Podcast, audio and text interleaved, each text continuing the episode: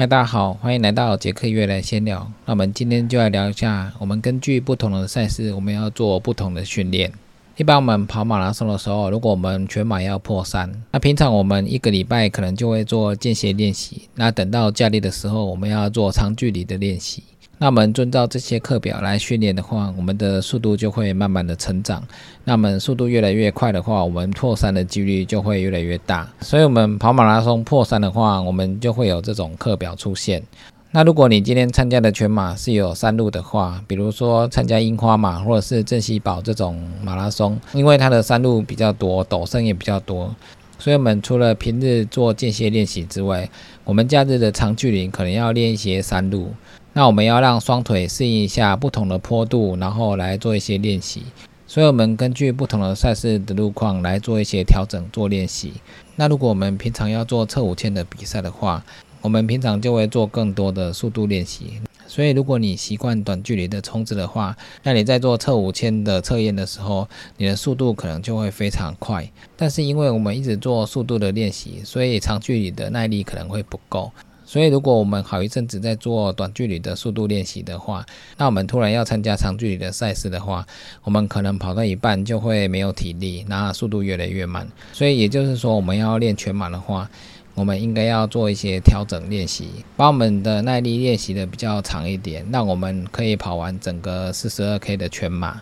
那我们今天如果参加是超马的比赛，超马的比赛也有分成不同的形态，一种是从 A 点跑到 B 点的长距离比赛，那另外一种是绕圈的比赛。那最常见的超马比赛就是 100K 的超马。那 100K 的超马的话，我们平常跑这个赛事的话，我们就要有足够的耐力。这种长距离的比赛，如果你耐力还不错的话，那你经过 50K 之后，你的成绩可能还是会不错。那这种 100K 的比赛，平常可能跑量就是要多练一点，比如说一个月400以上，你每个月有足够的跑量，让你在跑 100K 的时候比较不会那么疲劳。那在假日的时候，可能偶尔也要练习一下 60-70K 的距离，让自己每次可以跑的距离更长。台湾目前就有举办很多 100K 的超马赛事，那这些赛事都是非常需要耐力的。那还有一些更长的 246K， 从台中跑到花莲的这种穿越中台湾的赛事，那这种赛事不仅需要耐力，还需要你能够跑山路，所以这种不同的地形练习可能也要多一点。那如果是绕圈型的赛事的话，它可能会分为6小时、12小时、24小时、48小时。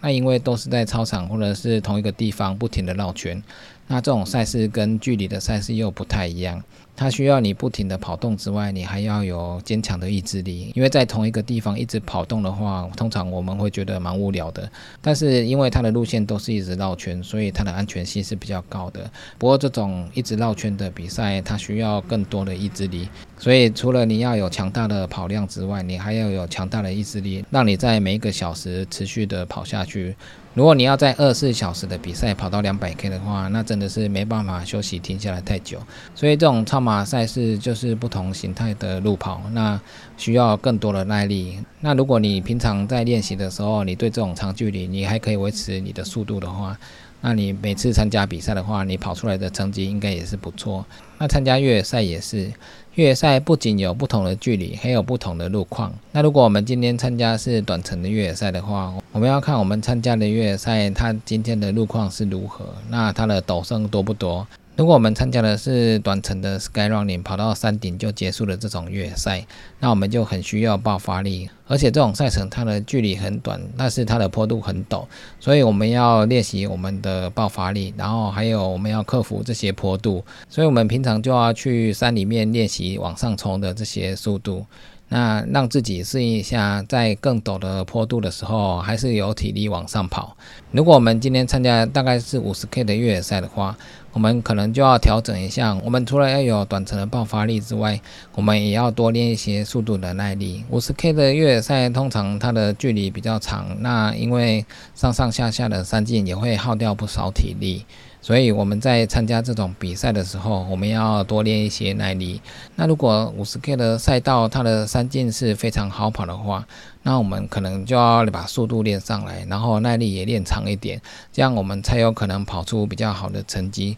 那如果是爬升很多的 50K 的话，我们就要特别去练一些爬升的山径。那如果今天的距离来到了 100K 的越野赛，那最重要的是，我们要把耐力练上来。在平常的长距离练习，你肯定要多练几次，一次可以跑到 60K、70K 的距离，把自己的体力练上来，让自己的耐力更加的好一点。如果你参加 100K 的赛事，但是你平常也只有练到全马的话，那你可能每次只有跑到几个小时就结束了。但是参加 100K 的赛事，通常不会那么快就结束。所以如果你练习惯了全马的距离，你的身体就会告诉你说，我们练到这个时间，差不多就该休息了，这样会导致你参加 100K 的赛事，你的身体很快就会想要休息。所以针对这种 100K 的长距离的话，我们要特别去调整我们的体力，让体力在经过 50K 之后不会掉的太多，那还是可以维持不错的速度继续跑下去。所以 100K 的越野赛事它也有非常好跑的路线，那这种可跑性很高的路线就非常需要你体力要足够，不然超过 50K 的距离之后，很可能你身体没有体力了，那就算有很好跑的路线，你也可能跑不下去，这样就是非常的可惜。如果这个 100K 它的路线非常的陡峭的话，那比如说 100K 爬升10000，那这个路线就非常的陡。这种赛事的话，你不仅要练习你爬升的能力，还要练习你的耐力要足够，因为它长达 100K， 然后又不停的攀爬，可能这种路线它可以跑的地方不多，那所以你爬升非常重要。等你爬上山顶之后，那下坡也有可能是非常陡，所以在这种陡峭的路线的时候，你下坡也会让你损耗不少体力。下坡越陡不见得就会越快，因为陡峭的路线它的路况如果没有很好的话，你要一直不停的刹车的话，你的速度也快不了多少。所以在经过每一座高山不停的爬升还有陡下之后，你的体力也会消耗的非常多。所以针对这种陡峭的路线的话，你必须要多练一下你爬升的能力，让你可以有足够的体力继续的不停的爬升，然后回到终点。所以这种 100K 的赛事跟可跑性的 100K 的越野赛事是非常不一样的。可跑性的 100K 你必须要能够不停的奔跑，爬升型的 100K 你必须要能够不停的往上爬升，这两种的练习方法基本上就会不一样。那越野赛除了说你针对不同地形做不同的练习之外，那基本的上下坡你也要能够应对，那还有不同天气的话，你要能够克服，天气太冷或天气太热，你都要能够稳定的可以跑下去。所以在越野赛的时候，它的挑战会更多一点。有时候越野赛不是只有说用下半身跑就可以，有时候它也有可能会有一些攀爬的地形，你有可能会用上半身的力量来进行移动，所以有些比较陡峭的路线，你的上半身也会使用到。那再加上越野赛你可能需要背个背包跑，所以你的上半身的负重能力也要够强。所以跑越野赛跑短程的话，你要做爆发力的练习，那跑长程的话，你要做耐力的练习，那可能上半身也要做一些重力的练习，因为你要背一些越野装备。针对坡度的陡峭，你也要做一些爬升的练习。下坡的话，不同的陡度的话，下坡使用的力量也会不一样。如果今天的山径下坡长达10公里以上，你一直下坡，你的股四头肌也会受不了，所以在下坡的部分也需要做一下练习。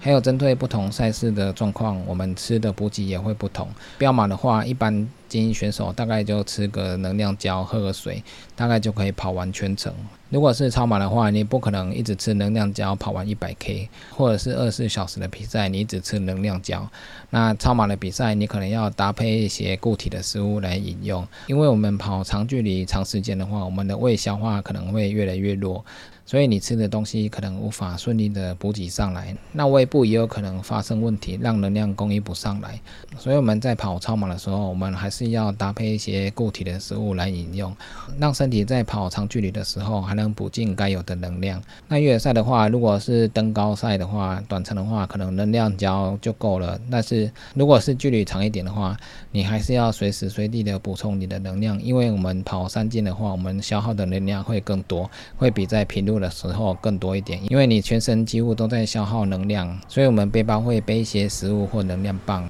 这也是我们平常在训练的时候就要知道说，我们应该要补充哪些东西，让我们的补给可以顺利的补上来，让自己可以跑更长的距离。所以我们针对赛事的补站会提供什么样的补给品，我们在赛前也要了解一下，主办提供的食物是不是我们可以吃得下去。